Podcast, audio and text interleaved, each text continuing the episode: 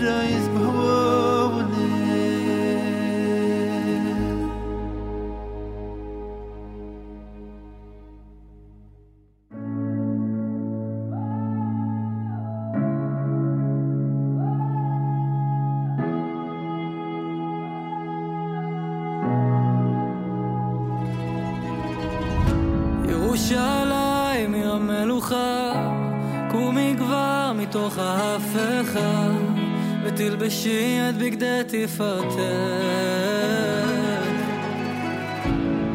ותקיימי את הנבואות, כמו שכתוב לי בספרים, ותעלי מכאן למעלה לגבהים.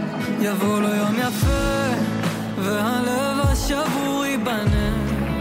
יתהפך וישתנה ולא נשוב עוד לראותה, לא מלחמה, רק ממלכה אחת והוא עומד ומחכה שהבנים ישובו מהקרב הביתה. ואת יושבת וכולך געגועים. עד שיתאספו כל הדמעות והשברים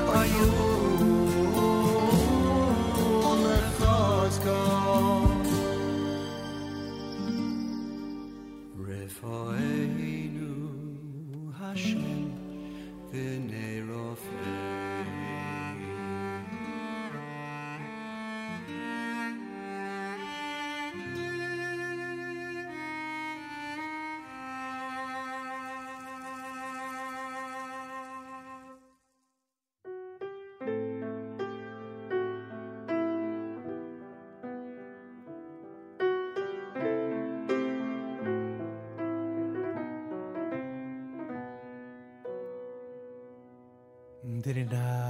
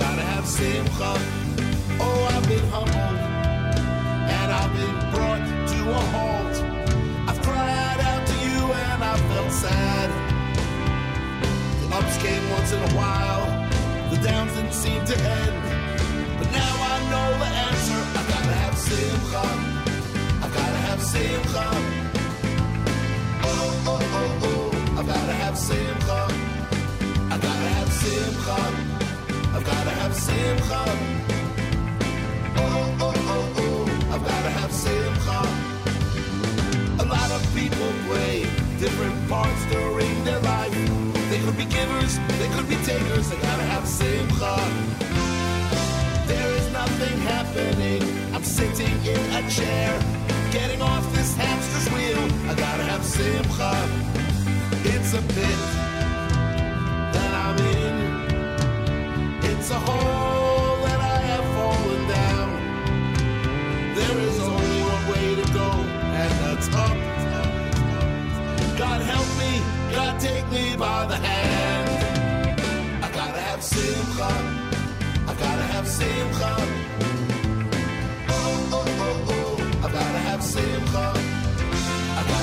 simcha. I've gotta have simcha.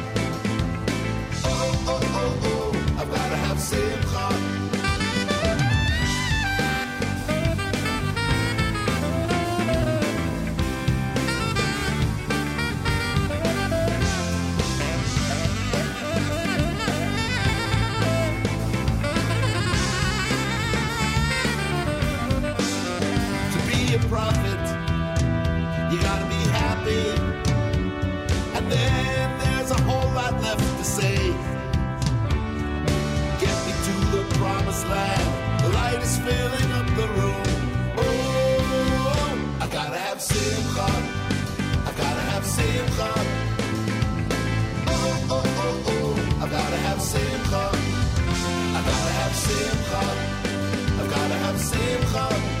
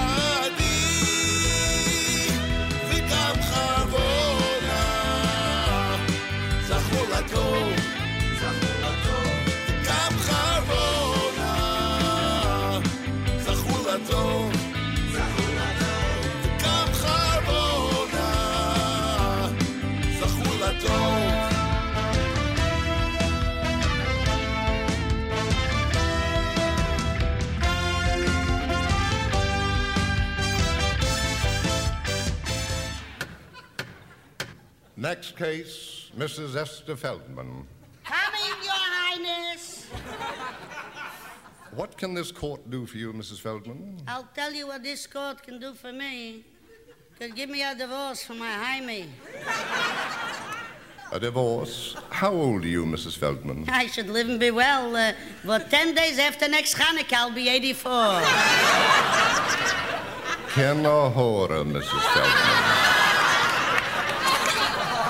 Tell me, how long have you been married? 58 years. 58 years, and you want a divorce? Why? Why? Enough is enough. JM in the AM. My father used to love that uh, Kinahara that he would say. Kinahara, Mrs. Feldman. Lenny Solomon, Shoshanas Yaakov, Simcha done by Lenny as well. Shlomo Katz had the Rebbe's Nigun. Rafa'inu was from the um, Stamen family, Jeremy Stamen and company. David Nolman, brand new Adar selection. Not brand new, but uh, brought to our attention by the great Shlomi Ash. Um, you heard uh, Itai David with Yerushalayim. That's brand new. Liros Bunim, done by Shmuley Schneider. That's brand new. Yisrael Sosna. Haven't seen Yisrael Sosna in a while. That's Mishanichnas Adar. And of course, Regesh Modani opening things up. And we say good morning. Welcome to a uh, Thursday on this 23rd day of February, day number two in the month of Adar as we get closer and closer to Purim, which is coming up the big holiday, followed by another big holiday. And I thank all of you for tuning in. Uh, Tani Guterman's going to check in later. He's been doing an amazing job for us every Thursday night with Tani Talks Parsha. If you haven't heard it yet, you should uh, tune in right after the Erev Shabbos show every single Thursday night and hear his uh, original presentation regarding the Torah portion. Tani Guterman will join us later on. Also, Dovid Margolin, who's going to have quite an update for us about what's going on in in the Ukraine. We'll speak with him and uh, Josh Berkowitz in hour number two. Josh, of course, celebrating the 25th anniversary of Eden Wok up on North Avenue in New Rochelle, New Rochelle, New York. Those of you listening from around the world, if you are ever in the New York area and you want an incredible dining experience It'll be uh, the one we recommend. We, we, are, we recommend a lot of great dining experiences, but uh, make sure to head over to uh, Josh and Eden Wok on North Avenue in New Rochelle at some point if you're traveling up to Connecticut, if you're visiting Westchester, if you're in the uh, Riverdale area, if you're in Bergen County. It's a hop, skip, and a jump. And um, and you'll be very happy. Boy, will you be happy. That I could tell you. Uh, so that's uh, coming up later on this morning here at JMAM. It's a Thursday. You know what that means? Full schedule for us at the Nachum Segal Network, and no reason to touch that dial. Amazing programming all day long. Tomorrow, Malcolm Hoenlein. We're able to uh, head back into our weekly update tomorrow here at JMAM and uh, explore some of the news of the week. So we'll have all of that for you um, tomorrow morning here on a Friday morning edition of JM So? First of all, Mazel Tov to uh, Ezzy Segal. My wonderful great nephew had a bar mitzvah last night, and to Sarah and Yosef, and to uh, obviously my wonderful brother and sister in law, the Segals from Staten Island, and um, uh, all of uh, Ezzy's grandparents, great grandparents um, a special mazel tov from all of us here at JM and the AM. Special mazel tov to P Gold, of course. Those of you who know Paul Goldstein, he was at the event last night. Anyway, last night a gentleman walks over to me and he says, "Hi, I'm Sholi." And it was Sholi, the guy that we've been playing for years and whose brand new song I introduced yesterday here at JM in the AM, which was really cool. So here he is, Sholi, brand new. Thanks for listening to a Thursday morning edition of JM in the AM.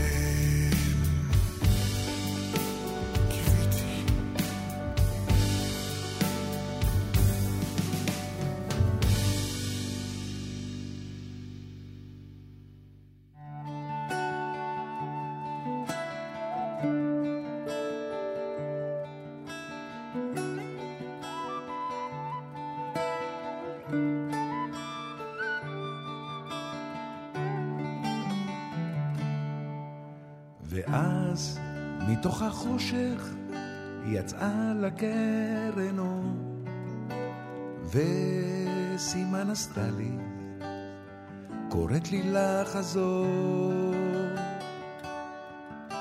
ואז מתוך החושך, בתוך האפלה, ממעמקים קראתיך, בתפילה זכה.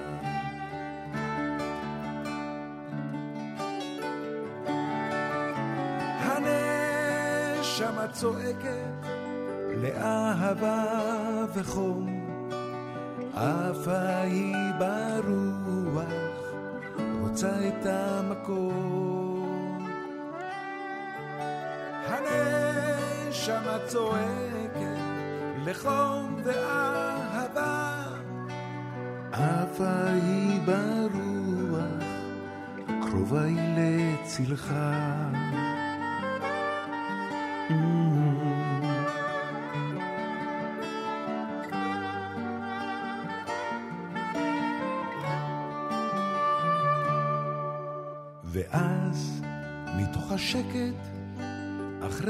הסערה, הרמתי את ידיי, ביקשתי מחילה. ושם, מתוך החושך, בתוך האפלה, ממעמקים קראתיך בתפילה זכה.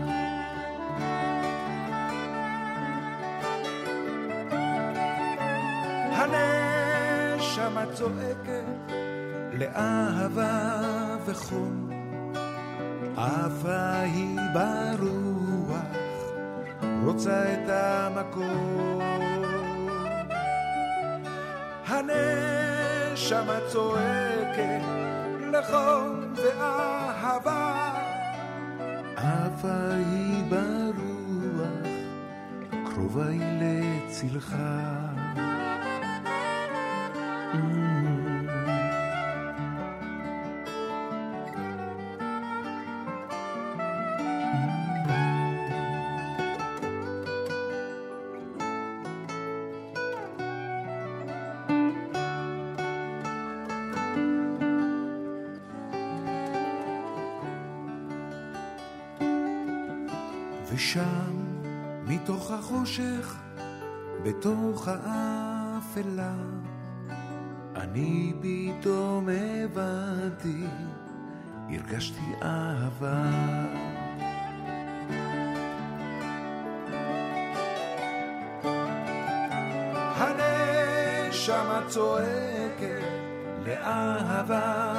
לאהבה וחום, אהבה היא ברוח, רוצה את המקום.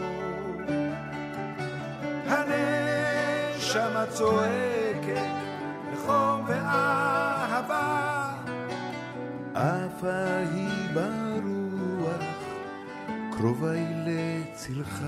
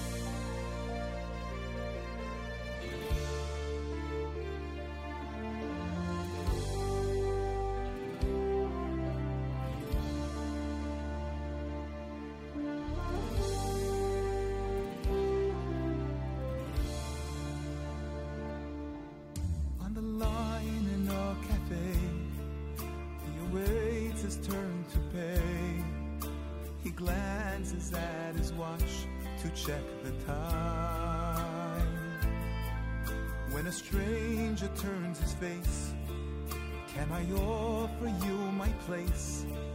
I insist you take my turn right here on line. A day that seemed like any other. He thinks a man without a name.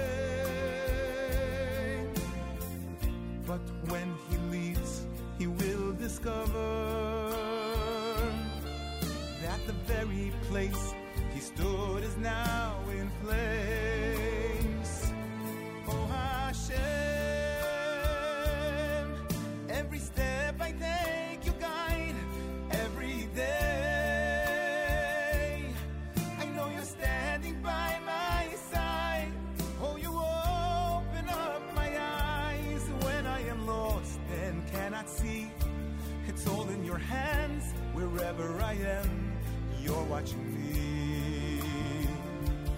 Oh Hashem,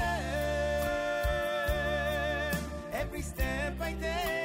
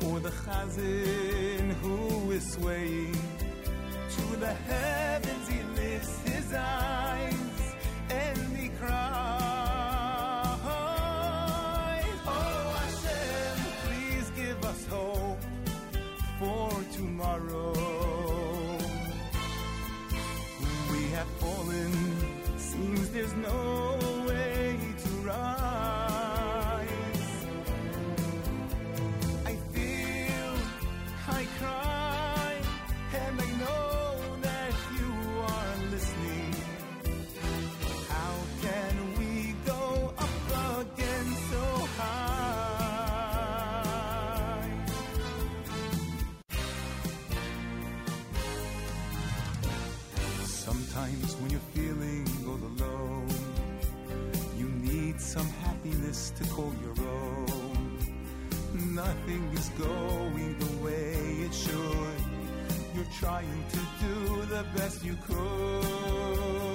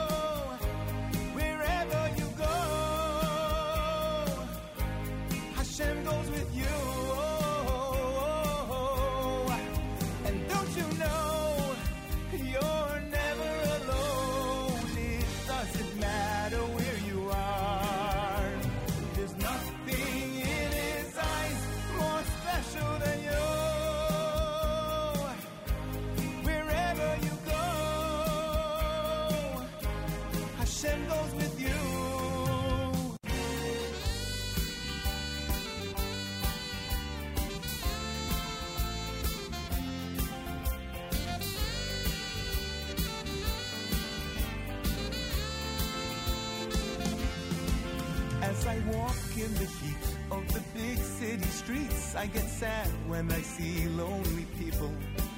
And although the sun shines, they prefer to be blind. It's so sad when you see lonely people. The answer to a lonely prayer, anytime, anywhere, to change the direction of life. Together we can face the fight, help each other get it right. Believe and you'll always get by. So don't you cry,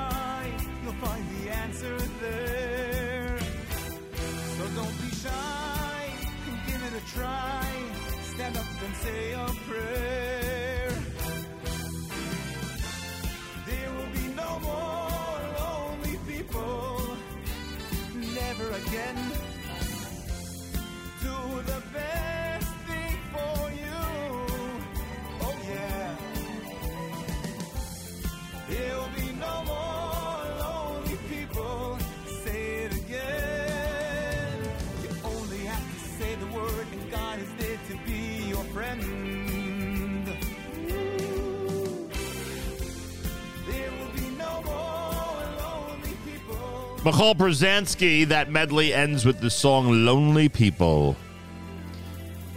That classic from MBD, Mordechai Ben David. Michal Brzezinski, name of the album is Once Upon a Time here at JM in the AM. Uh, recent release, some great medleys with some old time selection. Sandy Shmoeli, brand new. Hanashamat Eket. You heard his stara. Excuse me. You heard his starta done by Sholi, who I saw last night at Ezzy Siegel's bar mitzvah, and it was wonderful to see him. I think it was the first time we met, frankly. And what a coincidence that I, I had introduced his brand new song yesterday, right here at JM and the AM. Have you seen Kosher Halftime Show 2023 yet? If not, make sure to go to uh, NachumSegal.com, where the Kosher Halftime Show is on the homepage, presented by the Rothenberg Law Firm, InjuryLawyer.com. Make sure to go to uh, YouTube, our channel, Nachum Segal Net. You can go to YouTube and just search Kosher Halftime Show 2023. And we have a nice number of hits on the Kosher Halftime Show. What I didn't realize is that the Miami Boys have a channel that uh, has even more hits um, for this year's Kosher Halftime Show. So obviously interest around the world about Yerachmiel Begun the Miami Boys Choir in light of the viral situation that they enjoyed and continue to enjoy regarding their uh, recent music. It's America's one and only Jewish Moments in the Morning radio program, heard on listeners sponsored digital radio.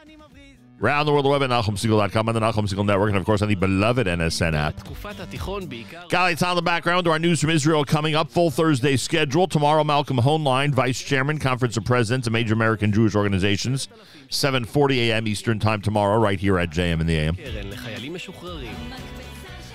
As I said, full schedule today and uh, tonight. It's Kedem's presentation of the Erev Shabbos show with Mark Zamek, followed by Tani Guterman and Tani Talks Parsha. We'll speak with Tani in the eight o'clock hour this morning here at JM and the AM. Galei Tzahal, Israel Army Radio, 2 p.m. newscast next. Boker Tov from JM and the AM.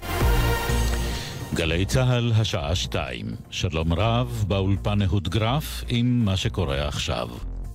אחרי העימות הפומבי, ראש הממשלה בנימין נתניהו, שר הביטחון יואב גלנט והשר במשרד הביטחון בצלאל סמוטריץ' חתמו על מסמך הבנות באשר לחלוקת האחריות במשרד הביטחון. עם הפרטים כתבנו הפוליטי יובל שגב. כפי שפרסמנו בשבוע שעבר, סמוטריץ' מוותר על מספר סמכויות שהובטחו לו בהסכמים הקואליציוניים, בראשם האחריות הבלעדית על תחומי הריסות ופינויים ביהודה ושומרון. זאת בשל אילוצים ביטחוניים ודרישה של שר הביטחון גלנט. בנוסף, תישמר שרשרת הפיקוד מדרג אלוף הפיקוד ועד לראש המינהל האזרחי, אשר בניגוד לסיכומים בין סמוטריץ' לנתניהו, יישאר קצין. תחתיו ימנה סמוטריץ' סגן מטעמו, שיהיה אזרח. ועדת הכספים של הכנסת אישרה את בקשתו של ראש הממשלה נתניהו לקבל מימון לשני מעונותיו הפרטיים בירושלים ובקיסריה. כך זה נשמע בהצבעה. תשעה בעד, ארבעה נגד. על חודו של קול. אין נמנעים, ההחלטה אושרה. המתיחות הביטחונית נשיא המדינה יצחק הרצוג התייחס לפני שעה קלה לירי הלילה מרצועת עזה ואמר בביקור במועצה האזורית שדות נגב עלינו להמשיך בשגרה. כשאני פה הבוקר, אחרי לילה שעברנו, לילה שבו אויבינו שוב ניסו להפחיד אותנו. התשובה האמיתית היא להמשיך בחיינו בצורה שגרתית, ללא מורא וללא חשש, שגם אני מחכה ומייחל היום שנוכל גם להושיט יד ולהגיע לסביבה מלאה של שלום וביטחון פה באזור. כתב אישום הוגש נגד ברקת עיסא, הנאשם באונס בגדרה בתחילת החודש. מדווחת כתבתנו בתל אביב, אנה פינס. ברקת אבו עיסא, בן 22 מתל שבע, נאשם באונס בנסיבות מחמירות והתעללות בקטין, לאחר שאנס תושבת גדרה בביתה לעיני בנה בן השנתיים. לפי כתב האישום, אבו עיסא פרץ לביתה של האישה באישון לילה כשהוא רעול פנים. היא התעוררה והחלה לזעוק אך הנאשם התנפל עליה, כפת אותה ואיים שיהרוג אותה. בהמשך אנס אותה באחד החדרים. לפני שנמלט, לקח בקבוק בירה מהמקרר ושוחח עם אחד מבניה שהתעורר. לצד כתב האישום, הפרקליטות ביקשה לעצור אותו עד לתום ההליכים. אומן הודיע על אישור מעבר טיסות חברות תעופה ישראליות בשטח האווירי שלה. האישור שניתן היום מצטרף לאישור של סעודיה ויאפשר קיצור משך הטיסות מישראל ליעדים באסיה ביותר משעתיים. שר החוץ אלי כהן בירך על המהלך. החלטת הסולטן היא החלטה היסטורית שתקצר באופן משמעותי את זמן הטיסה מישראל לאסיה, היא תוריד את העלויות ותאפשר לחברות ישראליות להתחרות מול חברות תעופה בינלאומיות.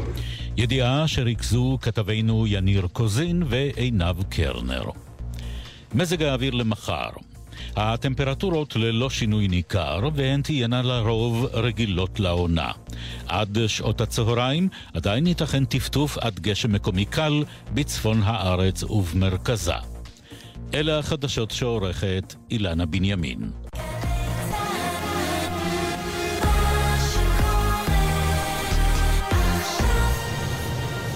בחסות הפניקס Well, I woke up with this feeling in my bones today. I wanna be there for somebody, do it all the way. I wanna wipe away the worry, ease the pain and fear. That's what brothers are for, I'm here. When the clouds are moving in and doubt slips through the cracks. When the loneliness seeps in, I'm here to close the gap. No matter what it takes, I'll go to any lengths. Cause helping out's call you Israel straight. It's clear that I'm looking out for you. You're looking out for me. Wanna see what I can do to be there, cause we're family. I'm always looking out for you.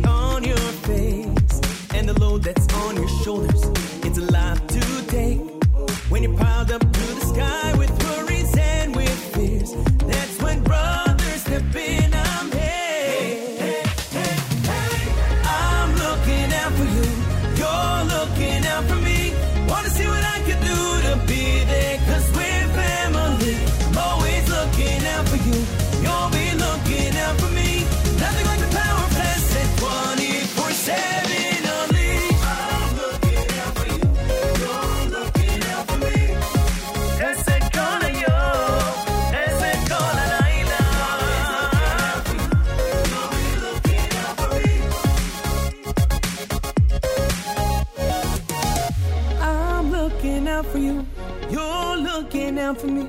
Wanna see what I can do to be there, cause we're family.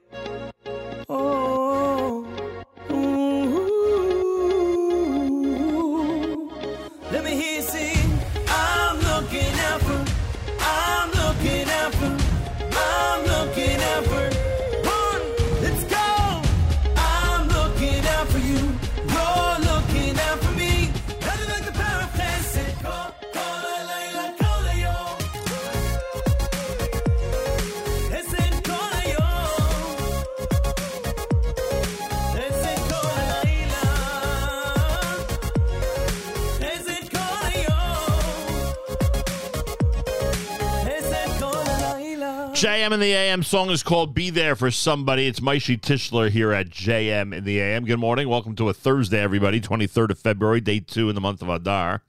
Mishanichnas Adar Marbim Besimcha. Um, Mensch says, please give a hearty mazel tov to Mimi Levine and Yisrael Noach Kornfeld, who got married last night in Cabo San Lucas. Mazel tov to the parents, Rabbi Yisrael Levine of Chabad of Oak Park, California and Rabbi Shmuley and Ilana Kornfeld of Burbank, uh, Chabad of Burbank, California. All right, we say Mazal Tov to the young couple from all of us here at JMM, and of course to both families as well.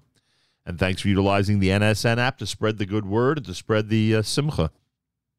Rabbi Cash asks if we can play the new song for Rabbi Zlotowitz. This is actually a song that it's called Vaha'er Einenu. That's the name of the song, Vaha'er Einenu, a tribute to Rabbi Meir Zlotowitz, who's, of course, the founder of ArtScroll, one of the founders of ArtScroll. He and Rabbi Sherman, uh, who should live and be well. Uh, the a, a tribute to Rabbi Meir Zlotowitz Zatzal, um, who lit up the world. Can't argue with that. Uh, it's called Vaha'er Nenu. It's brand new. It's Yaakov Shweki, and it's JM in the AM.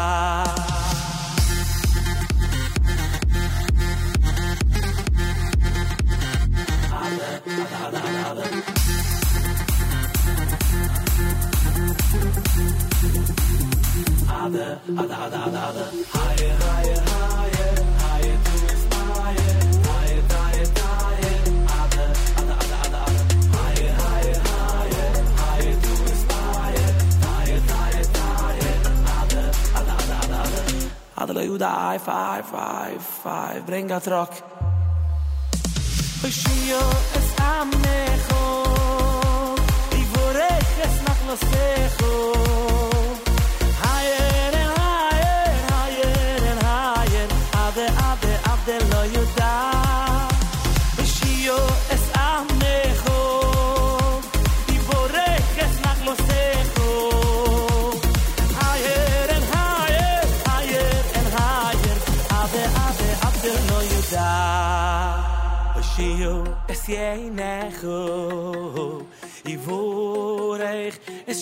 shaky, shaky, shaky, shaky, shaky, shaky, shaky, shaky rechu, shaky rechu, shaky rechu, shaky rechu, shaky rechu, shaky rechu, shaky rechu, shaky rechu, shaky rechu, shaky rechu, shaky, shaky, shaky, shaky, shaky rechu. Watch this. Through the window, a rock with a note on it. Here, let me see what it says. It says, Dear Mr. Shapiro, unless you deposit $10,000 in small bills in a paper bag under the old hollow tree in a vacant lot on the corner at midnight tomorrow, we will kidnap your wife. Sincerely yours, your kidnappers. Boy, some tough cookies. I better write them a note back immediately. Let me see. Pencil, paper. Dear kidnappers, your rack of this date received.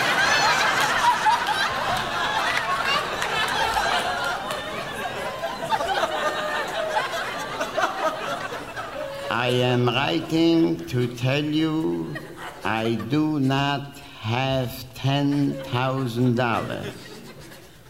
But please keep in touch. Your proposition interests me. JM in the AM, it's the month of Adar. And uh, before the comedy segment, you heard brand new Lipa with Hoshanas Lipurim. That's what he calls it. It's brand new. Hoshanas Lipurim. Micha Gamron before that, brand new with Mimkomcha.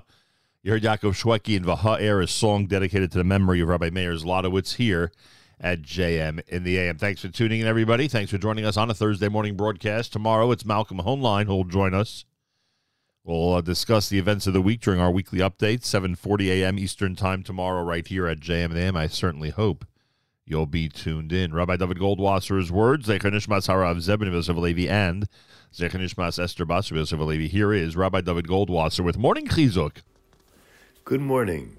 When Shlomo HaMelech was ready to begin the construction of the Bayis Rishon, the first Beis HaMikdash, he needed the Shamir.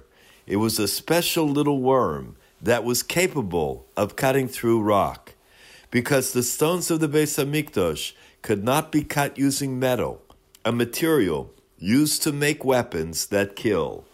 Shlomo HaMelech needed Ashmedai to tell him its whereabouts and how to capture it. It meant first capturing Ashmedai himself. That was finally accomplished. Shlomo HaMelech kept Ashmedai imprisoned in chains, sealed with the Shem HaMeforash, the entire period that the Beis Hamikdash was under construction. One day, Shlomo HaMelech asked him what is his superiority as a demon over the people. Ashmedai replied, Remove this chain from my neck, give me your signet ring, and I will show you my superiority. No sooner did Shlomo HaMelech comply than Ashmedai snatched him up. He swallowed him. He stretched his wings, one touching the heaven and the other touching earth. He spit him out to a distance of 400 miles. Shlomo HaMelech's stature was obviously dramatically reduced. He was left only with his staff and his cloak, going from door to door, begging, claiming that he was Shlomo HaMelech, king of Yerushalayim. The Alexander Rebbe said that after Ashmedai threw Shlomo HaMelech off of his throne, Shlomo HaMelech came to a small town and he revealed to its inhabitants that he is the king. When they heard this, they gathered all the chashuvim. They prepared a huge feast in his honor. They had great tsar along with Shlomo HaMelech because they recalled the days of his glory, the days when he ruled over Yerushalayim, and all the honor that he had had, and now had greatly he had fallen. He then came to another city. He bumped into a chassid who rejoiced to hear that he was Shlomo HaMelech. He comforted him. He told him not to worry. He was Shlomo HaMelech. He is the king. He is always the king and will be the king. Even though right now he was taken down from his gedula, from his greatness, there will come a time when he will rule just like he had in the earlier days. They both rejoiced and asked Shlomo HaMelech to join him at a small Suda. He was a poor man.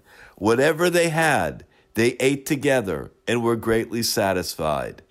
The Alexandra concluded, the same is true today. We sit at a Sudas mitzvah with the Shechina Kedosha. We give nechama to the king. We say to him, Hashem Melech, Hashem Malach, Hashem Yimloch, La'olam Voed. Hashem has ruled, Hashem rules, and Hashem will rule forever. This has been Rabbi David Goldwasser bringing you morning chizuk. Have a nice day. בירושלים, בירושלים, בירושלים, בירושלים, בירושלים,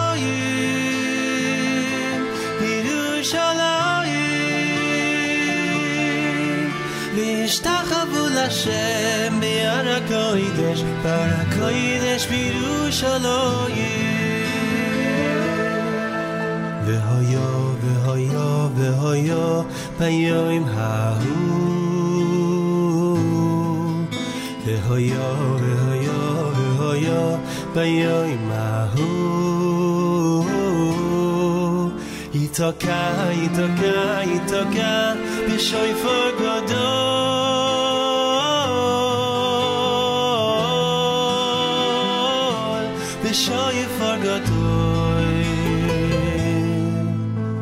והויו, והויו, והויו, ביום ההוא. והויו, והויו, והויו, ביום ההוא. יתוקע, יתוקע, יתוקע,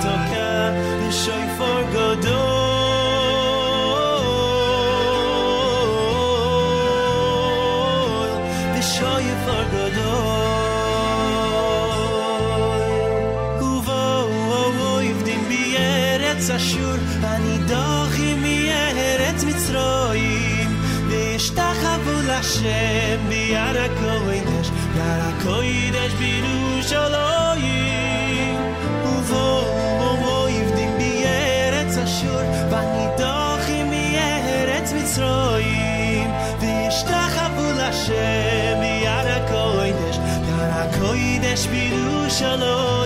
בירושלים,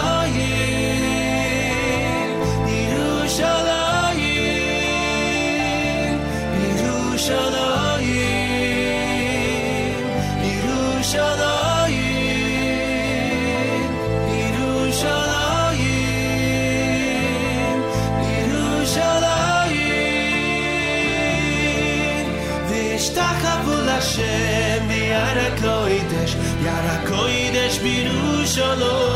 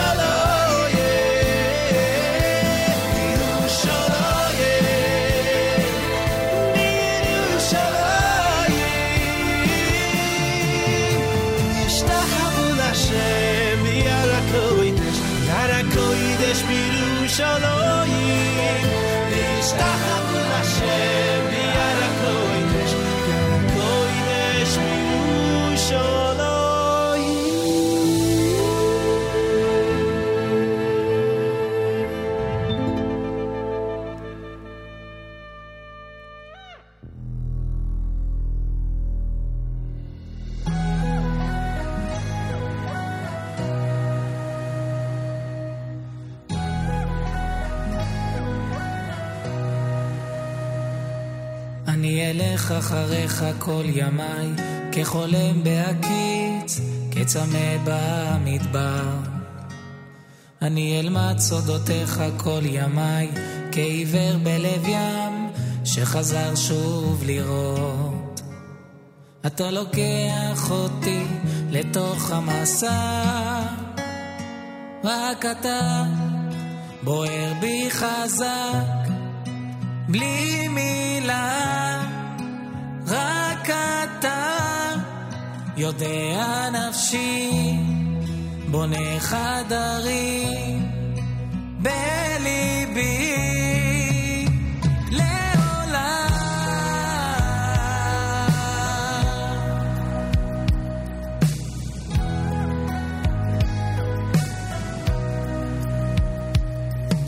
אזכור תקוותיך כל ימיי, ואשיר לך שירים, אגלה בך ניסים. ולא אשתוק מול פלאיך כל חיי, כעיוור בלב ים, שחזר שוב לראות. רק אתה בוער בי חזק,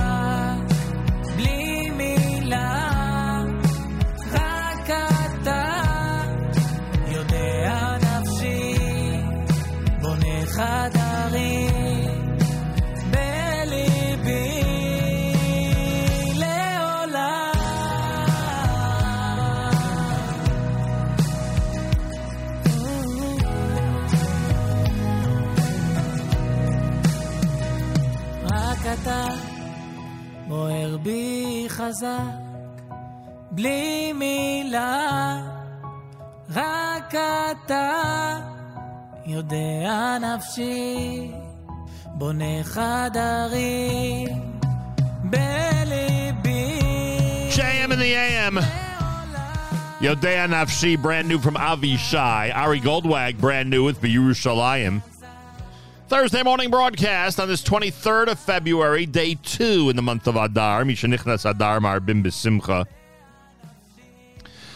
I actually took that to heart this past Monday night. I wanted to, um, well, actually, to be very honest, my dining partner, the great Dr. Mark, he said, you know, it's Rosh Chodesh Monday night. We should uh, go somewhere that'll really bring us tremendous joy, tremendous simcha, if we're going to get together. And sure enough, we were. Our destination was the uh, amazing Eden Wok on North Avenue in New Rochelle, where our dear friend Josh Berkowitz, who we know for a long time and has been an incredible friend and supporter of this show for God knows how long, is celebrating his 25th anniversary.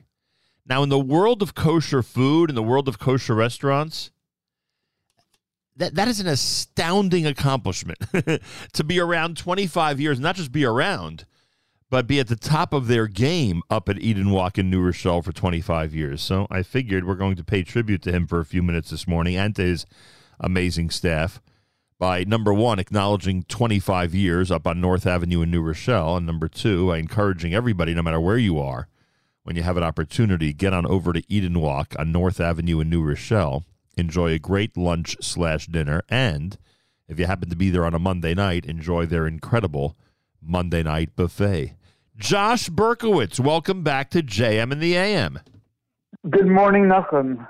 Was an absolute delight seeing you Monday night, and as usual, your staff and the food and everything was completely uh, off the charts. Uh, and that may be the secret why 25 years later you're still around and at the top of your game. Number one, the food is great. And number two, uh, you obviously have a very loyal staff. You have some people there that have been with you a long, long time. So it must be a very, very pleasant working environment. We try to make everyone feel as uh, as family. We want everyone to be happy. We sit down all the time. We we eat dinner together. We eat lunch together. It's it's the home away from home. Yeah, well, that's the way you treat it, and you treat your customers as if it's a home away from home as well. Uh, any, you know, it's funny. I was thinking to myself because obviously I've been a customer and uh, a guest of yours so many times over the last couple of decades. I, I can't think of any. Ma- you know, you always talk about you know, uh, places of uh, of um, uh, you know restaurants and uh, places people go to eat evolving, and you know all the changes. I'm saying to myself, you're like the heart of consistency. Like if you if you look at a the dining experience from 20 years ago, it's very similar to today. Yet it still feels fresh and great and delicious. Any major differences from back then till now? The availability of products, you know, has evolved quite a bit in the last, uh, you know, 20, 25 years. Um, you know, the kosher food industry, as you said before, has really evolved. We're kind of going in that way as, as well. You know, developing new menu items and, and just keeping stuff fresh, as you said. That's the key to keep people happy. People don't want to eat the same thing every day. Well, there's some people that do, but most people want to eat something different, you know, every day. So, you know, you can now grab a sandwich by us. Thursday night we have burger tonight, burger night. You know, rest of the week we have Chinese food, Japanese food, Thai food. We're working on a couple of things with the development team. We're just we like to keep it fresh and fun and enjoyable. So I'm the culprit here. I'm the guy who keeps ordering the few dishes that I fell in love with years ago, and I'm thinking that you know not much has changed. Just the opposite is going on. You've introduced a, a 2023 style buffet, as you just said. Now sandwiches and burgers are available, which is uh, certainly unique for a restaurant like yours. And Thursday night is extra special because of that. Plus, of course, as you mentioned, you're always adding to the Asian menu with different offerings from you know around the world. So uh, while you're still sticking with the classics and uh, satisfying the palate of people like myself, you're still evolving and you have created an amazing dining experience. We are speaking with Josh Berkowitz celebrating 25 years, the silver anniversary of Eden Wok on North Avenue in New Rochelle. And he's not just limited to Westchester. There are plenty of people who come from Connecticut and Riverdale and Bergen County and Manhattan and Queens and so many other places to join everybody at Eden Wok up in New Rochelle. And we should also mention, by the way, Josh, that in addition to the catering that you do outside the facility, you actually uh, make sure to accommodate people who want to do a Sheva Brachos or any type of birthday or anniversary celebration in the restaurant itself. You have a lot of room up there. It may not feel that way to you all the time, but you're among the larger spaces when it comes to restaurants. And the people are, uh, I'm sure people are still taking advantage of that. I assume now that we're post COVID, you are seeing some of the celebrations of 20, 30 people come back to the restaurant? Correct. You know, lunch meetings are back. Right. Um, birthdays. I have a birthday, you know, small birthday party tonight, and you know, we encourage people to come, enjoy. You know, we could we could social distance if need be, um, Hold on. and you know, let let let Yeah. people have fun, enjoy. Yeah, although most people have foregone the social distancing, it's interesting. You're, you're at the epicenter. People don't remember, or maybe some people do. At three years ago, literally now, we're talking about the beginning of the month of Adar, right? And the people were hearing Megillah through their through their living room windows for people, you know, up in New Rochelle uh, three years ago. People who were coming to read Megillah and uh, and visit them because uh, that's, of course, where. Uh, the first uh, COVID cases hit this area, not just for the Jewish community, but in general up in the Westchester area. Uh, it, it must have been quite a scramble and quite a job for you because I'm imagining that in the first few months of COVID, and it lasted a while, like I say up there, uh, you're providing a lot of takeout food, a tremendous number of deliveries. I mean, you know, there, there are people who obviously took up cooking and baking during that period of time, but, you know, there's a limit to how much cooking and baking people wanted to do. What was that scramble like? What was that hecticness like uh, back three years ago? So it's actually funny because it was about this time three years ago that I was talking to you about, you know, COVID and, and all that fun stuff. Yeah. It, it was a lot of scrambling. It was hectic. But when you pull up to someone's door that obviously they're not going to open because they are quarantined, Right. but they move the window shade and give you a huge smile because now they feel like even though they're secluded, they appreciate what you just did. You know, risking your life, you know, thank God we're all healthy and Right, good. but that's what it felt like. It felt like you were risking life if it, if it we, delivered. we had no idea what what it was, what it would be, what it would morph into, and that smile that they gave you was w- worth the world. You think there's a lot of goodwill that's uh, that was built up at that time, which is really uh, you know keeping you going after 25 years? I believe so. Yeah, hundred percent. Well, I can tell you as a customer, it's a great feeling being in your establishment, and it's wonderful to deal uh, with your staff and be treated the way not just me, but everybody's treated. I mean, if you ask the average customer up there, people love the dining experience. All right, Josh Berkowitz, 25 years. We want to go up there, right? Where the average person, we want to go up and celebrate because we've heard that you've got this uh, big anniversary going on. Give me one classic to order and give me one off the uh, off the beaten path to order. What's a classic dish that one should have at Eden Wok on North Avenue in New Rochelle? And give me something off the beaten path that they must try if they haven't tried it yet. So the classic is your General Tso or sesame chicken. There you go. You could ask Dr. Mark about it. All right. um, off the beaten path, Thursday night burger night, um, the Austin Burger. That's tonight. That's tonight. That's tonight. And you have the meatless burger also, right? I do. Yeah. So you got every everyone's diet everyone's diet tastes are met up on uh, North Avenue in New Rochelle with the burger night tonight. Uh, they've got both the meat burger and the non-meat burger, so you have all those choices available. And not to put you on the spot, I just don't remember anniversary specials or deals still in effect, or has that passed already? I just don't remember. So we are, as I said before, we're developing new dishes that are going to be rolled out over the course of the year. Um, my advertising team is working on promotions just that are going to be released every other week. Oh, great! And we're hoping that's uh, get going to get done next week. It's going to be out for the public. Come in, enjoy. You know these these crazy ideas that we've come up with, and uh, enjoy. All right, excellent. And we'll obviously, if you let us know, we'll let everybody else know about what to expect uh, in terms of savings and in terms of uh, trying some interesting brand new items up at uh, Eden Wok in New Rochelle. Josh, 25 years is a long time in your industry. It's a long, long time, and it's amazing how you've able able to keep the core classic part of the uh, of the offerings up there, and at the same time evolve uh, to the point that you're really 2023. So all I could say on behalf of all of us who've enjoyed it, people from everywhere, and I've recommended, by the way, those who are coming in uh, to the New York area for any type of vacation or if they're coming for Pesach and they want to have a nice dining experience before the holiday, they should check you out uh, up in uh, uh, North Avenue in New Rochelle at Eden Wok. So on behalf of all of us, all I could say is thank you and happy anniversary. And here's to another 25. Thank you. a pleasure. Take care, Josh. There he is, Josh Berkowitz. He's the man in charge up at uh, Eden Wok in New Rochelle. If you haven't tried it yet, folks, try it. It's amazing. After 25 years, they're still getting it right and still uh, staying current, which is honestly a remarkable accomplishment in the kosher food and restaurant industry. More coming up. Guess what? It's a Thursday at JM in the AM.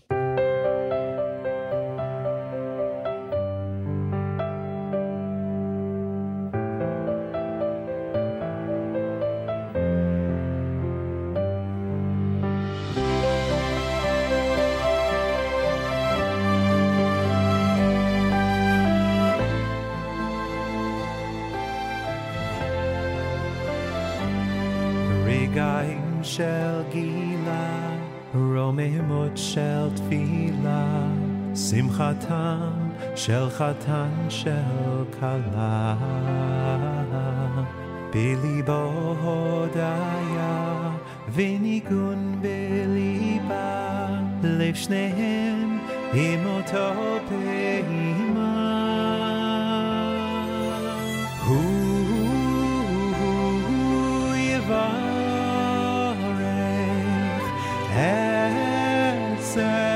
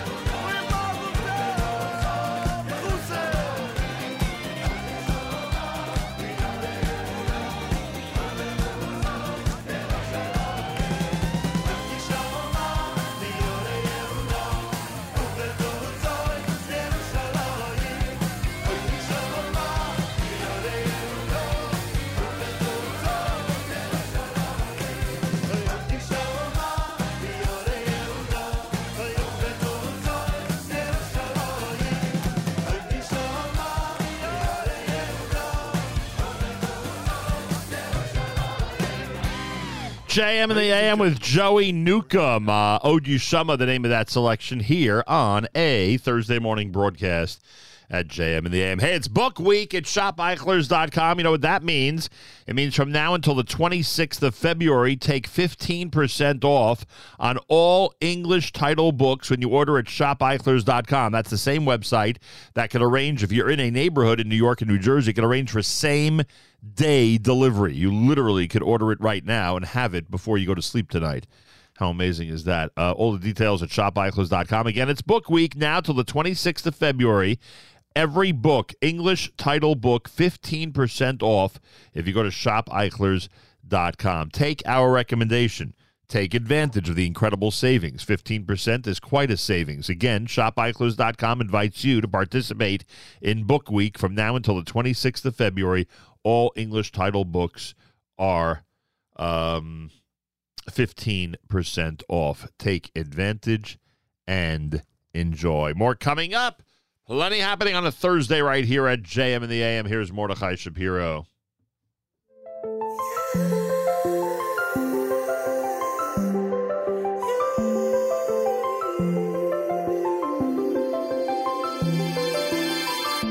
צור חיינו, מגן ישנו, עטהו לדור ודור. Mm. me say nu out to who? Le door va door.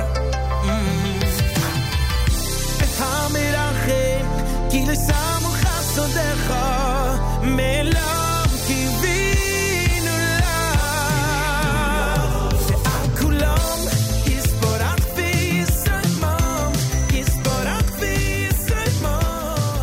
JM in the AM with Mordechai Shapiro.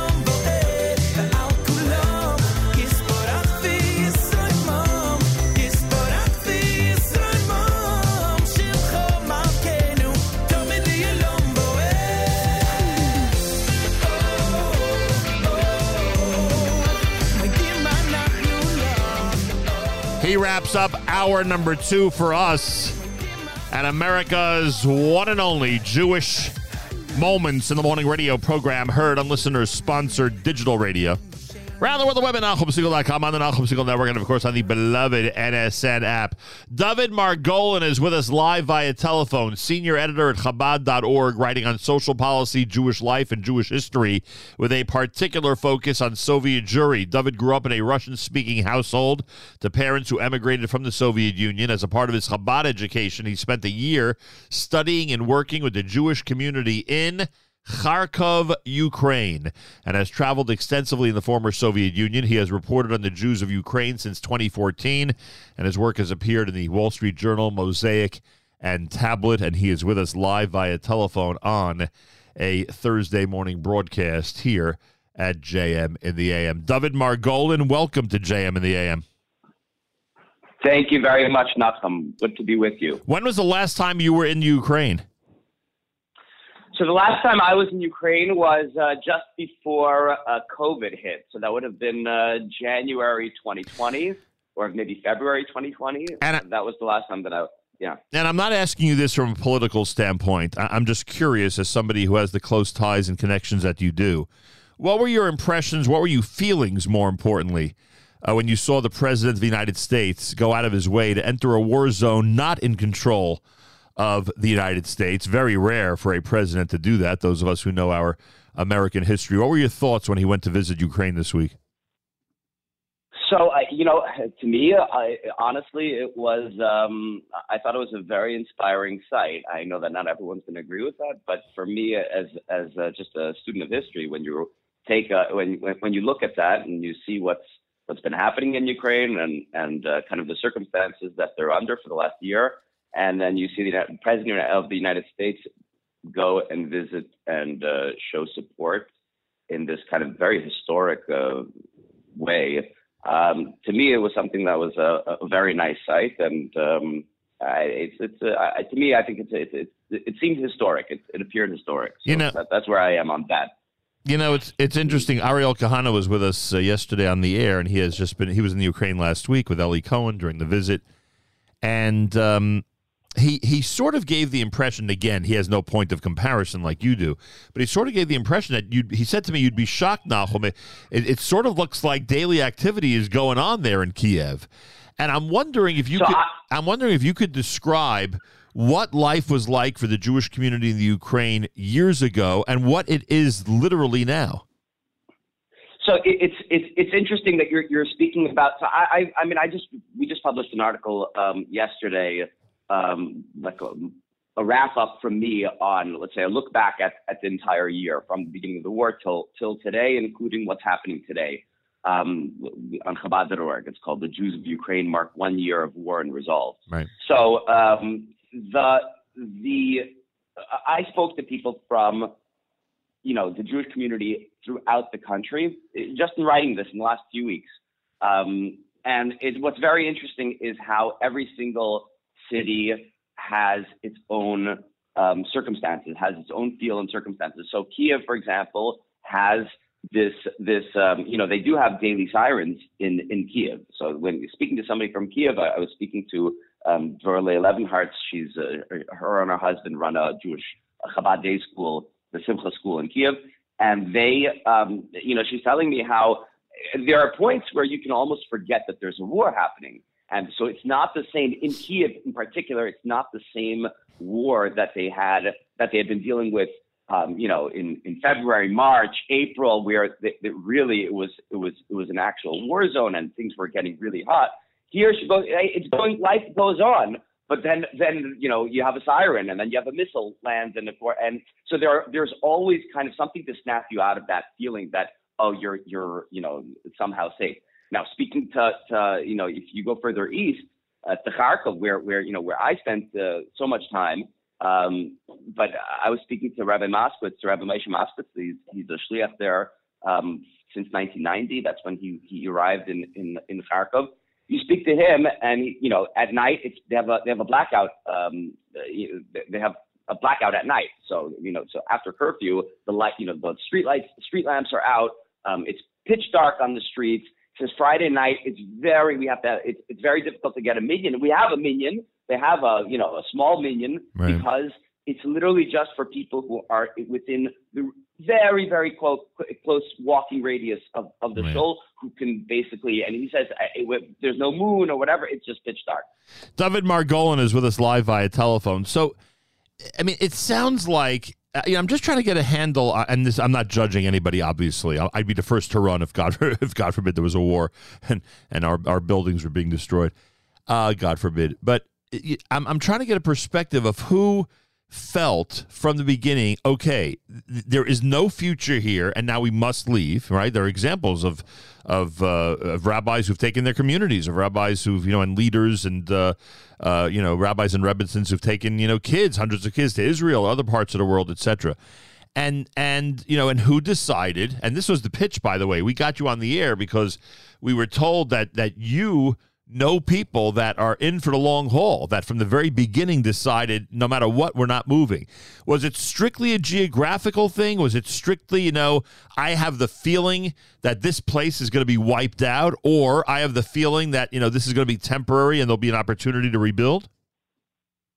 So there are people, um, there, you know, the Chabad Shluchim, um, the the the Rebbe sent uh, people on shlichus um, to create a to build a Chabad house, to build to establish Jewish life in a city, Right. and to be a beacon of light in their city uh, for the long haul. And uh, it takes a it takes a lot.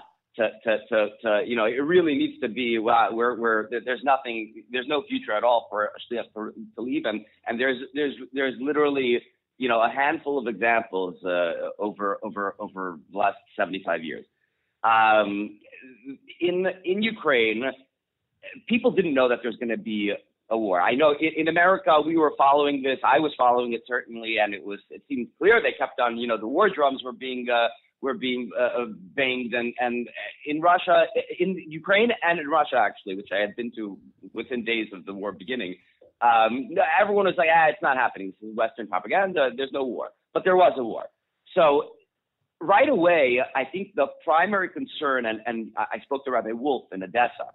Um, to, he, he said the first moment a war starts, the, the main point is not to not to not to panic, not to lose your head because you have a lot of responsibility. So it's not about do I stay or do I go or what what happens. It's about what are the needs of the community and and he, it was very he, he told me but this was thank you know Baruch Hashem thank God I didn't lose my my my my I, I didn't panic I didn't lose my head and that was like me my wife we were able to to focus and they they right away began a plan and and executed this plan to um, evacuate children from their children's home, the Mishpacha Children's Home in, in Odessa. And then there was mothers with children. You know, the husbands weren't allowed to and are still not allowed to leave the country between 18 and 60. Right. Um, men of, of, of a certain age. So now they some so you know when it when it was getting very hot, there was this effort to take people out to take people out quickly in an organized manner um, in, a, in, a, in a massive manner, and and so, shluchim, you know, the rabbis, the rebbitzins, left with them. Some of them, some of them didn't. Right, but many of them, most of most of them returned um, already. You know, Purim, Pesach time, they were already back, and they've been back ever since. But all of this was based on the the safety concerns in each specific area. I would assume, right? Yes, it's the spa- safety concerns, and, it's about you know the idea of everybody leaving is just not a possibility. Right, and and what do you? Well, well, we did see hundreds of thousands of people leaving the Ukraine. You know, who who know they're never coming back. I'm not saying from the Jewish community. I'm saying in general. Yeah, but th- th- Right. th- th- this is interesting because I've spoken to, um, you know, a shliach in Ravna, Rabbi Schneerson in Ravna, and he says, you know, my my my basic um, kind of my core, my nucleus group that used to come to shul on for you know Friday nights for for Right. Shabbos for in in the morning.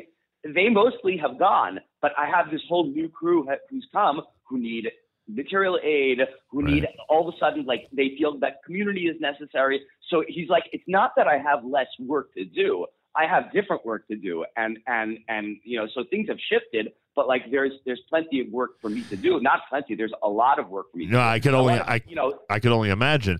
Dovid Margolin is with us. So by ne- by last Pesach, you're saying the majority of people who decided to stay were in for the long haul, and on top of that, many, many, many people, based on the way you're saying it, this is what it sounds like. Many, many, many people had returned to their cities in Ukraine already by Pesach of last year. So the rabbis, the rabbis, and and the the rebbitzins, the Chabad rabbis and rebbitzins, uh, um, rabbis certainly, in many, in many cases, their wives are still abroad somewhere. But yeah, they're they're they're for the meaning for the most part that, that that's been the case. Um, you know, there's very few cities where it's difficult. Look, it's very very difficult. And again, it, exactly as you're saying, um, you know, it depends on which city you're in. You know, in Kharkov, it's it's it, it gets really really hot and like uh, you know uh, Rabbi Moskowitz told me uh, we're here. There's people constantly coming, and there's just a lot, a lot, a lot of work to do. And he said it's, it's, it's the city knows, meaning that the general community sees the the shul, um, the Jewish community of Kharkov, um, as, as they see it as a beacon of life. They they they they see people coming in for for aid, for help. Um, uh, but he says it gets hot here, and like once in a while, you just need to, you know, he he, he goes, he, he needs to he needs to leave the city for a little bit just because it gets so hot. Oh, that air out a little Yeah, bit. that that I can only imagine. Um, now, how many total? Just a number. How many total Chabad centers are there in Ukraine? So, so there are 32 cities with permanent Chabad presences, with a Chabad center. Wow. Some of those cities have, you know, for example, Dnipro, um, which used to be called Dnepropetrovsk. Uh, Dnepropetrovsk is home to the Menorah Center. It's actually the, the Rebbe's home city. Um, the Rebbe's father, um, Reb Levi Yitzchok Schneerson, was the was the Rav, was the chief rabbi of, of Right. Dnepr from uh, for, for for 20 years. And uh, Dnepr has, you know, more than one Chabad centers. Their, their main center, the Menorah Center, is a 20 floor, seven seven branched. Uh, um, Right, but there's but, but the there's but, but there's 32 main satellites with with other you know with other ar- arms attached Exactly. to them, right? And in Russia, because you're very familiar with Russia, not just the Ukraine. In Russia, what's that number? How many Chabad centers? Ooh, um, the ooh, it's probably in the it's in the it's in the it's more than that. It's more than 32 cities. It's Could it be uh, as many? blanking on the exact could, it, number. could it be somewhere between 50 and 100? Yeah, it's something like that. And you, again, being very familiar with Russian Jewry, obviously from your background, what is the Russian Jewish attitude toward this war? You know, we we we have painted, or the media here certainly, I, I would assume around the world, has painted this picture of you know Putin against the world. That's basically that's basically the way this thing comes down. If you if you want to simplify it, how what is the attitude of Russian Jewry toward this war? I think that's a difficult. Uh, it's a difficult question. Um, nobody. I I don't think that there's anybody who, um, or let's say there's a broad consensus within the Russian Jewish community that war is not good, and that people, you know, dying, and and this is a very, very, you know, within the Jewish community, this is a very, until until just a few years ago, this was all one big community, Right. And this is all have been has been a very, very um, new development, and and I don't, you know, not a good one, uh, where you have all of a sudden these two different countries, and they're on, on two, well, they were been two different countries for 30 years. I mean, all of a I mean, sudden kind of again, with, dynamic. again with your background, I have to imagine. I mean, I don't want to paint it like you know a civil war with cousins on both sides, but we're close to that. It's it's got to be Russia versus Ukraine. Right, When so- it comes to the Jewish right, community, so you, you, you parents- you must talk. You must be Right, talking my- about you know literally friends and relatives on the other side of a major conflict. Yeah, that's exactly the case. So my family came out in, in the 80s. My parents are were refuseniks in, in, in Moscow, and they came out in in in in the in the mid 80s. Um, so it's kind of you know I we spoke Russian at home and and all of that, but I don't have that. You know, my, my family kind of our, our Russian story into my own interest in in in Russia and the former Soviet Union. Um, you know, restarted, but our Russia story kind of ends there. You know, we don't have many Right. relatives. Yeah, I got that. They're, they're, but I yeah, but I'm saying that you have to know But people. there who, are, yeah, exactly what you're saying. It's exactly what you're saying. You have people who are in Russia who come from these communities in Ukraine, vice versa, and it's very, very difficult, and um, and it's and it's certainly not good. And we have to obviously, it's kind of you know, the Ukrainian Jewish community is facing one thing, which is horrible, and and you you speak to you speak to people. Um, you know, I spoke to people from from Mariupol, which is a city that uh, we didn't discuss now, Nachum, but a city that's been completely decimated. And you, you hear their stories, and it's like speaking to somebody who survived World War II. I mean, I can uh, imagine. just just uh, we didn't have food, water. Uh, you know, the, the we were boiling water from the you know, taking water from the boiler just to be able to and, and have to you know heat it up to, and just in order to be able to drink it. I mean, just terrible, terrible stories. Death, uh, burying people in the in in in in their gardens.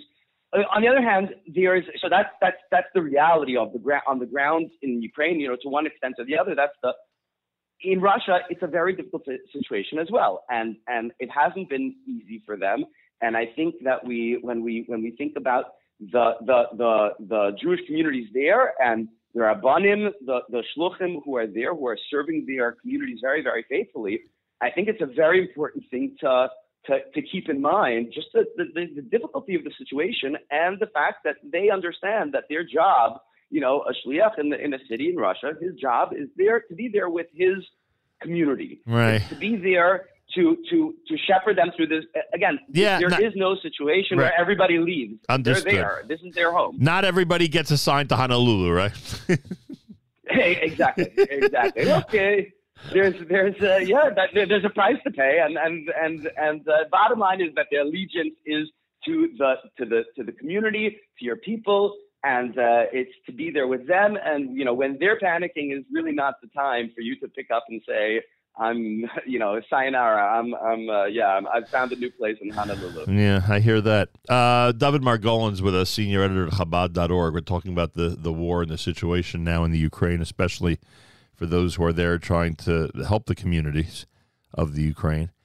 Um, I, I would only, I I can only imagine it's wartime. I can only imagine, you know, we talk about supply chain issues. I can only imagine the supply chain issues that are going on in the Ukraine. Uh, I mean, I don't know if the Chabad leaders in all these 30 plus cities are begging for help or, uh, you know, I, I don't know to what degree they're trying to reach out to people around the world to just get them basic supplies. W- what is the situation? I mean, are they in need of, you know, flour and water? Are they not at that point? Are they, you know, are, are, are they asking for other items? Is there a, an infrastructure set up, especially through Chabad, to help those specific 30 plus Chabad centers in the Ukraine? So there is a there is an infrastructure. Um, there's something called the JRNU, which is a Jewish Refugees Network Ukraine, and um, it's it's basically the umbrella for for for specifically wartime humanitarian aid in uh, in uh, in Ukraine. And you know, the, I spoke to I spoke to people in Kiev. The, in terms of food, they're right now. Thank God, it sounds like they have the things that they're able to procure the things that they need. It wasn't it wasn't uh, uh, you know it's it's difficult in terms of you know certain elements of kosher food, perhaps, but not not you know drastic. Um, but there are great needs. Uh, you know, electricity is the electricity grid has been under attack there since through you know since the, from the beginning of the winter. So you have hours a day where there are, where there isn't electricity. So JRNU, for example, through obviously donation and help from from of, of people around the world. Your website is jrnu.org. I'm not here to plug it, but you know it's not a it's not a bad thing certainly, and Right. it's a very good thing. Um, and uh, so they shipped 150 generators. So every you know the schools, the the the Jewish day schools, the yeshivas, the you know uh, the shuls, um, which have a communal kitchen and kind of the elements of you know how you how how you're being a, you're able to supply hot meals to, to to tens of thousands of people around the country. Um, so they ha- they shipped in 150 generators in order, which is very difficult to procure, very difficult to, to to ship them over the border. And remember, there's no there's no airplanes landing in Ukraine, so everything that you're whatever is being brought in is being brought in through either Moldova, Poland, Romania. It's all by land. Um, there's no, you know, just flights to, to, to Kiev anymore. And um, so there are those it- it kind of, there is a flow of, of things, but I think right now electricity is really the dominant factor. Um, just being able to supply these generators, so they have the shuls. I know that you know in Odessa, there they, he went on. Rabbi Wolf went on a campaign to to collect uh, um, smaller generators, kind of battery powered uh, generators for uh, homes of seniors. Just you know, you can't. Not everybody can come to Shul in order to, heat up, and you know, so it's a difficult winter. And um, not having, you know, if you have electric uh, gas, electric heat, for example, and an electric stove, which many of the newer constructions have, these are real issues when you don't have electricity for 12, 18 hours a day. Um, so those are the those are the the, the main kind of physical concerns, uh, material concerns at the moment, uh, and then obviously there's just the the uh, each each each each Chabad house will take if there's a school open. So you know in Odessa in Kiev, their schools are open. They had to build bomb shelters. So they had maybe a basement before, but they had to build a bomb shelter in order just to be able to legally open, Right. and obviously in order to be able to be safe for the for, for the day, because uh, you know the the the the unfortunate reality is that that that's a, a missile attack uh, can take place at any moment, and it can hit civilian sites the same way that it can uh, military. Do you have any uh, any plans to visit the Ukraine? Ooh, I have to speak to my wife. I, I would I would uh, I would really like to. Uh, But likely not. it's well, we'll, see. Never say never. Um, I was in I was in Russia actually last year, right before the war started, and uh, I came back. I came back from Rostov, uh, which is in southern Russia, uh, on Sunday, and the war started. Yeah, it's about you know almost a year ago now. It started on um, Wednesday night our time. Let's say Thursday morning there in Ru- in Russia, and uh, so that was a it was a kind of a close call. But um, yeah, look, the, the, the Ukrainian Jewish community is a very amazing community. So it's not, you know, I, I it's not. I, I, I don't want to go there for uh, just just for sheer adrenaline purposes, but it's really, really an amazing community, and you see the what they've been able to do just for the last 30 years. You know, the Shluchim built up, uh, uh, you know, this is this is a, it's, a, it's a special place. You know, in Chabad, Chabad has a, a very long history in in the Soviet underground, Ukraine, Russia, Belarus. These are kind of the places where the stories were were made of of of, of supporting uh, Judaism, supporting Yiddishkeit through the, the the harshest times, through Stalin, through you know the Gulag. Oh yeah, are- believe me. the story Yeah, believe me, we and know. and we know. and so and then you have and then from 19 you know uh, from beginning in the late 80s the early 90s um, you have this establishment of this network and it's grown so much and i think people still tend to think about the former soviet union at large Right. ukraine maybe in particular as you know like oh they give up potatoes and whatever they're all kind of people on their way but that's not really you know th- that time passed and and you would go to Dnepr as a as a religious Jew, as an Orthodox Jew, you would arrive in Dnepr and you would be you would, your mind would be blown away. They, have a kosher hotel, a, a, Look, if a, it- wonderful Look, restaurant. look, if we're gonna if we're gonna credit, and I think you know rightfully so, the Rebbe for rebuilding Jewish life after World War II. There's no question that his vision rebuilt Jewish life. Uh, you know, after the former Soviet Union collapsed. I mean, there's no question about. It. That's why, for many of us who've seen this evolution, it's so sad to see this setback. You know, it's like I mean, I know I know that our feelings on the matter are rel- relatively irrelevant, which I get. We're much more concerned about those whose lives are in danger, but it's just you know, it's it, it's it's heartbreaking to see when you've seen the incredible growth that you just described. So, you know, it's a, but that it's true, but- and, and you know, Rabbi Wilhelm told me that Rabbi Wilhelm in Zhytomyr, a very fiery, fiery, uh, fiery Jew. Um, I built is in Western. It's about uh, it's about 90 minutes uh, west of Kiev. Small town. He went there because you know the the Shtetlach, Mumkach, um, um, uh, these these traditional Jewish Shtetlach, Jewish towns, are all spread around Zhytomyr. So he went to Zhytomyr and uh, he built us a, a Chabad a, a shul, a, a school, and was reaching out to these literally just hundreds of actual shtetls that were still full of Yiddish speakers even through the 90s. And, uh, incre- and anyway, that's that's where go. And he said, look, it's a miracle what we built over here. Yeah, that's of the fact. course. Because you look back, it- he's, it's, he said, and it, this is this is uh, this is tragic. I, he, he was telling me just now. He said, I didn't come here when we came here. It wasn't just there wasn't kosher food in Zhytomyr. I'm telling you right now, people had only potatoes and eggs to eat. That was it. He goes, but but things changed. We built this. But bottom line is, he's saying, bottom line is, I know why I'm here. I'm here because not because it's a it's a nice place, not because I didn't come here for the scenery. You know, me and my wife didn't come here for the scenery. Um, the Rebbe sent us here to do, you know, the work to, to really to prepare the world for for for Mashiach. That was, uh, and he says, why does it why does it have to be in this way, this war and bloodshed? I have no idea, but I know that you know the goal is exactly the same. And Yeah, and I get it. I mean, it's inspiring for me to hear it from him. That was that was uh, you know like wow. Uh, He goes, he, he- they just finished him in a small town of Zhytomyr had just finished uh, reconstructing his shul. Right. Uh, It just, it just literally they put in the, I think a week or two uh, before before the war started. So you know, do we understand? We we don't know. But, I get but it. That Well- the work is the same. Believe Yeah. me, I get it, but it's it's it's emotional to watch it, and I can only imagine what the people are going through are actually going through. Um, we're way over time. I just have to ask you that. I believe, you know, I have I have to ask my friend Glenn Richter, the leader of the student struggle for Soviet Jewry from that era. But I think there were Margolins on the posters that we used to hold up at the demonstrations, you know, to get refuseniks out of Russia. I think I remember that name on some of the, Is it possible your parents were outspoken refuseniks and that we in America knew about them?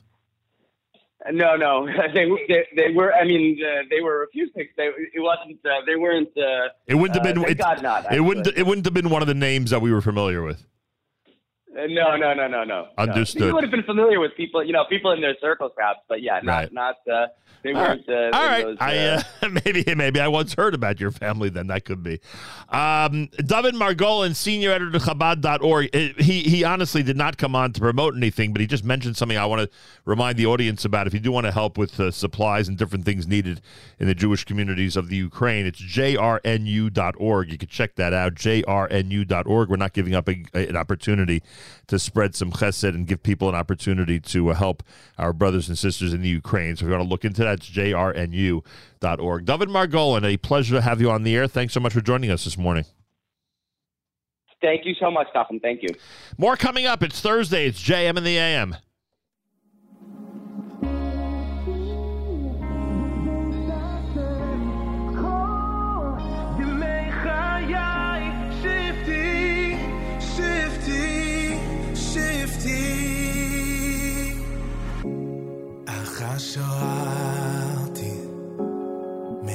מעץ השם, אוי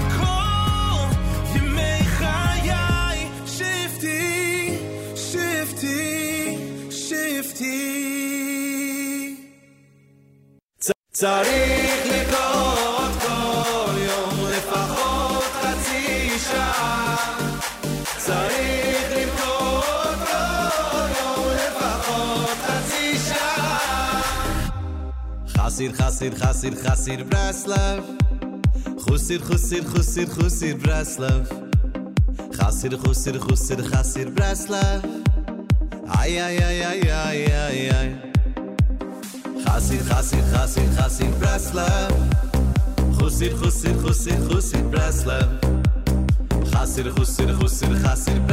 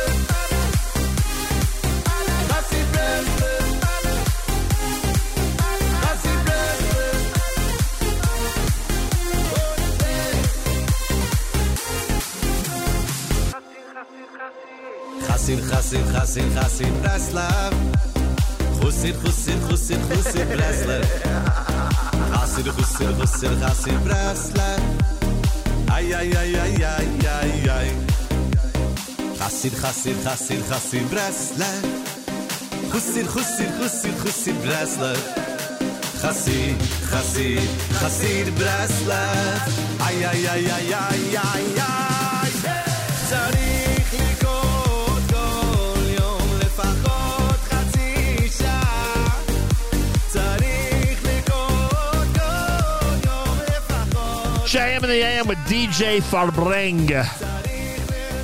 Chosid Breslov is the name of that one. Shifty done by Danny Palgon before that. You're listening to JM and the AM. This portion of NSN programming brought to you by our friends at A&H. Enjoy 10% discount on all Abeles and Heymann products at kosherdogs.net with promo code radio. A&H has been serving the kosher world since 1954, and A&H products are available at better kosher supermarkets nationwide. Try A&H today. You'll be glad you did. Malcolm Hoenlein tomorrow, 7.40 a.m. Eastern Time with the weekly update. We'll have an opportunity to ask him about what's been happening over the last couple of weeks. Oh, there's a lot been happening over the last couple of weeks. Thursday's schedule is out, and as we always say, there is no reason to touch that dial. There is literally no reason to touch that dial today, as we used to say in radio. Because Charlie Harary's coming up at 9 o'clock right after JM and AM. Allison Josephs at 10 o'clock. Uh, Moshe Grunfeld is going to be uh, her uh, her guest, the proprietor of punimchadoshes.com. Miriam Al Wallach has a special comedy segment episode in honor of Rosh Chodesh Adar, which of course was yesterday.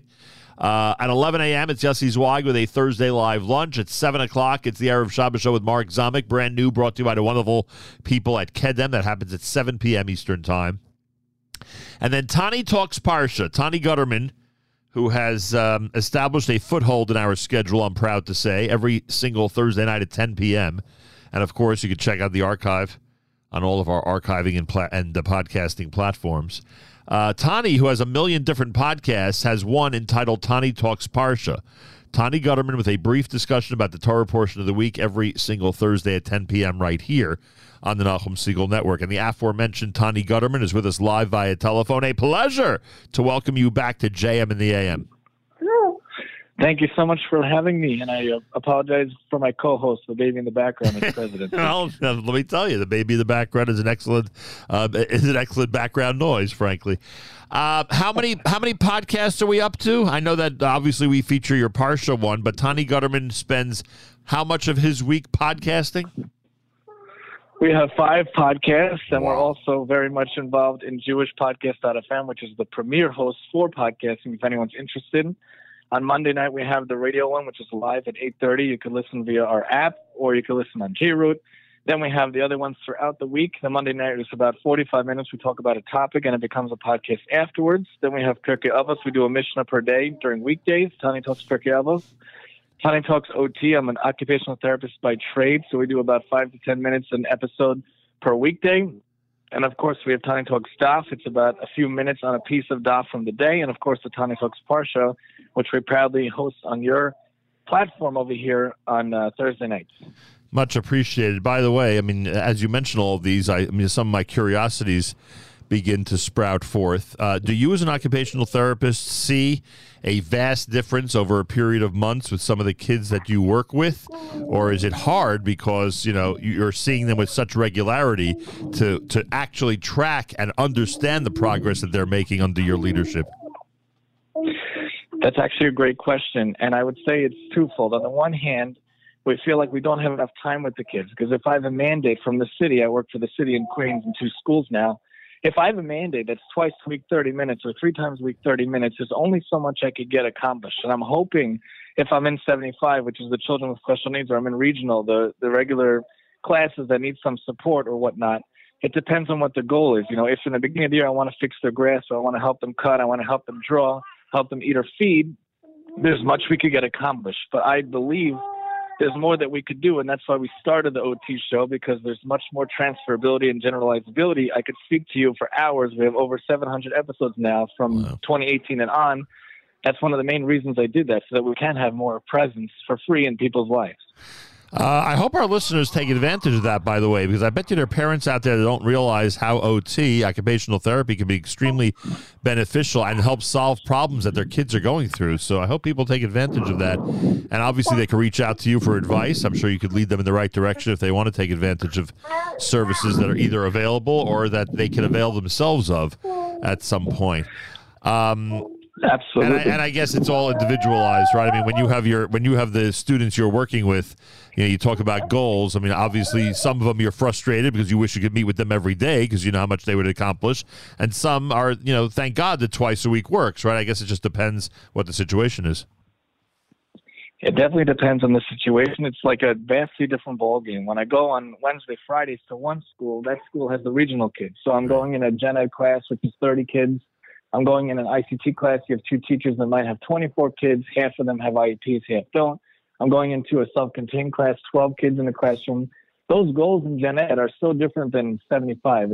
In, Gen Ed, we're looking at the cutting and the writing and the spacing. And in 75, there's so much more foundational skills we need. They might have trouble with actually zippering their coat. They might have difficulty even sitting in their seat. They might not be able to hold a pencil. We're looking at vastly different worlds. So I get to dip my feet in both, and it depends on the week, it depends on the day, and each kid what we could accomplish that day. So how did I and my classmates survive the era, you know, decades ago when these specialties were simply not available? That is a great question. My wife and I actually were talking about it recently. Really? I think, yeah, because nowadays, what happens? Why are there so many more conditions, so many more IEPs? Like I walk into the city in a school, how many kids have IEPs? And I think the difference is that nowadays academia is much more intense. So, like in the olden days, they would have vocational schools, and we taught people, Oh, you know, how to work with wood, how to work with ceramics, how to go to how to go to home ec. Nowadays, from um, the late 20th century and on, they got rid of that. They're very into academia. When you're asking and demanding so much of kids, even my own kids who are second grade and lower, they want them to write, they want them to do math, they want them to do social, and so much. It's too much demands on the kids. The main occupation of a child is play. I love to do that in my sessions, but how much play do they really get anymore? There's too much demand, and then we see how much they can't do anymore, unfortunately. Interesting. Tani Guterman's with us. All right, Parshas Truma this week. You'll obviously be speaking about it tonight. I'm assuming, knowing you, you've already prepared what you'll be saying tonight. Could you give us a thought? You don't have to give us the whole thing. I don't want to spoil the surprise or, you know, have to give spoiler alerts, but what are your thoughts as we go into Parshas Truma? So each week on the Tani Talks Parsha show, we morphed it over the years. We started doing it for a ton of time. Then we broke it down. Now I like it to be like my other shiurim, audio snippets on the parsha, between five to ten minutes, a quick thought. Oftentimes we'll take the name of the parsha, the phrase, or the general theme. And this week, when we talk about truma, we think about the idea of how we give to Hashem. I talk about later on the show at ten o'clock on the shiur how we could live a truma-filled life, how we can make ourselves go, and different aspects, whether it's our home, our cars, our jobs, our professions, and our time. How can we make ourselves live a truma-filled life? I love it. So Truma is not just donations. Truma is actually a uh, a way of life, as you just described. Yes, that's what we're calling it, the truma way of life. Pretty cool. Tonight, 10 o'clock Eastern Time, Tani Talks Parsha. It's every single Thursday night, and it's an amazing way to wrap up your Thursday uh, with us here at the Nachum Segal Network after the uh, original, brand new Erev Shabbos show with Mark Zomick every single week at 7 p.m. Brought to you by the wonderful people at Kedem. Again, followed by Tani Talks Parsha uh, starting at 10 p.m. Eastern Time right here on the Nachum Segal Network. Tani, I wish you uh, continued success, continued good luck. A pleasure to have you Amen. aboard, and I hope more and more people continue to discover this podcast, the Tani Talks Parsha one, and of course all of your others. They're extremely helpful to a lot of people out there. Thank you so much. Thank you for having me. Have a wonderful weekend and a wonderful Shabbos. You as well. Tani Guterman, everybody. He's been an amazing addition for us here at the Nachum Segal Network. Take advantage of his podcast, and especially the one that he does with us Thursday nights at 10 o'clock right here after the Erev Shabbos show on the Nachum Segal Network. More coming up. You're listening to JM and the AM.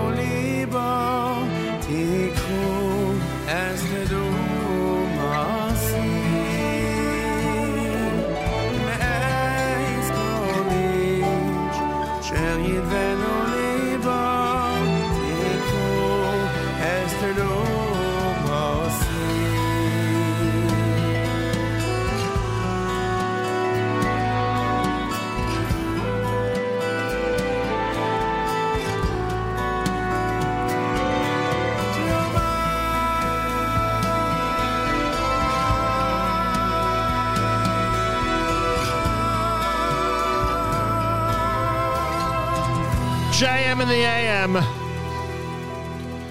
Truma.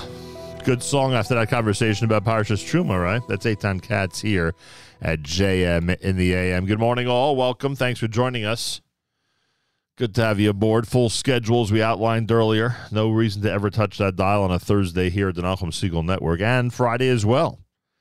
We have the um, weekly update tomorrow morning, 7:40 a.m. Eastern Time, with uh, Malcolm Hoenlein and uh, Rabbi Yudin, Harry Rothenberg, plenty more. Plus the Erev Shabbos show, plus the Erev Shabbos music mix, plus the final hour, all brought to you by the wonderful people at Kedem. So get set. Get set for an amazing Thursday and Friday here at the Nachum Segal Network. Let's check the app, see what's been going on. Feel free to comment on the app. Go to the NSN, Nachum Segal Network app for Android and iPhone and comment away. Glenn Richter says no Margolins. I'm sorry. I, I guess I was just imagining it. You know, once he said that his parents were refuseniks, I guess I was imagining that their name was on those incredible posters that we had uh, back in the 19, late 1970s when we would stand outside the Soviet mission. I remember both in Manhattan and Riverdale and hold up those signs. Pretty amazing, I'll tell you. Proud of my parents. They let me go at that age to stand outside on a freezing night and, and protest. Uh, what can I tell you? What an era that was. Um, I want to wish a congratulations to both Jordan B. Gorfinkel and Yael Nathan. The brand new Koren Tanakh graphic novel, Esther, right? Megillat Esther is amazing. You have to see this. Just amazing. And um, again, Mazal Tov to both of them. It's the Magerman edition Koren Tanakh graphic novel called Esther. I say Mazal Tov from all of us here at JM in the AM. Uh, what else did I have to tell everybody? Trying to see here. Feel free to comment on the app. Go to the NSN, Nachum Segal Network app for Android and iPhone and comment away. RJ2 next to JM AM.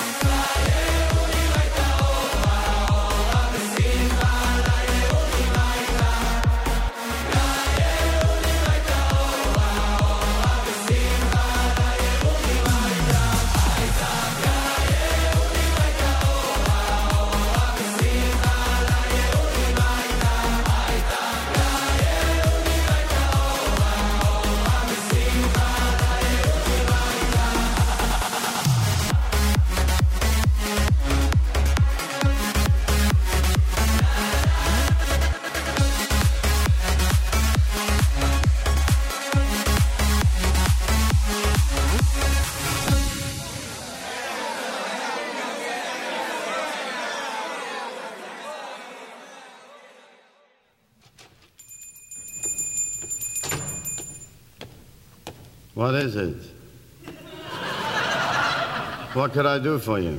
This is going to sound just utterly ridiculous to you, but I'm moving, you see, and in an old coat in a trunk, I found this shoe repair ticket that must be seven or eight years old. It's for some shoes I brought in before I went into the Navy, and then I moved away from Brooklyn. And now I found this old ticket, and I know it sounds ridiculous that you would have the shoes after seven years, but I took a chance. Oh, I get it. You're that fella from Candid Camera. No, no, no, sir. Honestly, look, look. Here's the ticket. Let me see it. Are you out of your mind? We haven't even used the numbers in years. Next! No, please, sir. No, no. It was a long trip here from Baltimore. I know it's ridiculous, but please take a look in the back. All right, all right. I'll look. I'll be right back. This is very embarrassing. But after all, they don't make shoes like they used to. How can I be foolish enough to think that after seven years that they would still... Hey, Mister from Baltimore, Maryland. Yes? You're not gonna believe it. You mean you found my shoes? Was it with half soles, leather heels, and metal tips? Yes, yes, that's right. It'll be ready Tuesday. Achenu Israel and Achim Achem, our brothers and sisters in Israel. We are with you. It's your favorite America's one and only Jewish Moments in the Morning radio program heard on listeners sponsored digital radio. Rather well the web at NachumSegal.com on the Nachum Segal Network and of course any beloved NSN app. How amazing is that, huh? How amazing is that? Full Thursday schedule here at the Nachum Segal Network. Charlie Harary's next. Allison Josephs at 10 o'clock. Miriam. Wallach with a Adar comedy special at 10.30 on That's Life. 11 o'clock for Yossi Wagon, the Thursday live lunch. Throwback Thursday at 1 o'clock, 4 p.m. for JM Rewind. 7 o'clock tonight, it's the Erev Shabbos Show with Mark Zamek. You'll also hear it at 3 a.m. Eastern Time and 10 a.m. Eastern Time tomorrow. Plus, Tani Talks Parsha with uh, Tani Guterman, who joined us earlier. He'll be with us at 10 o'clock tonight with Parshas Truma. Thanks to all of our guests. If you don't receive the daily thread or our weekly newsletter, just write to Avrami, af at NachumSegal.com. We'll take very good care of you. It's af at NachumSegal.com. Have a fabulous Thursday. Till tomorrow, Nachum Segal reminding you remember the past, live the present, and trust the future.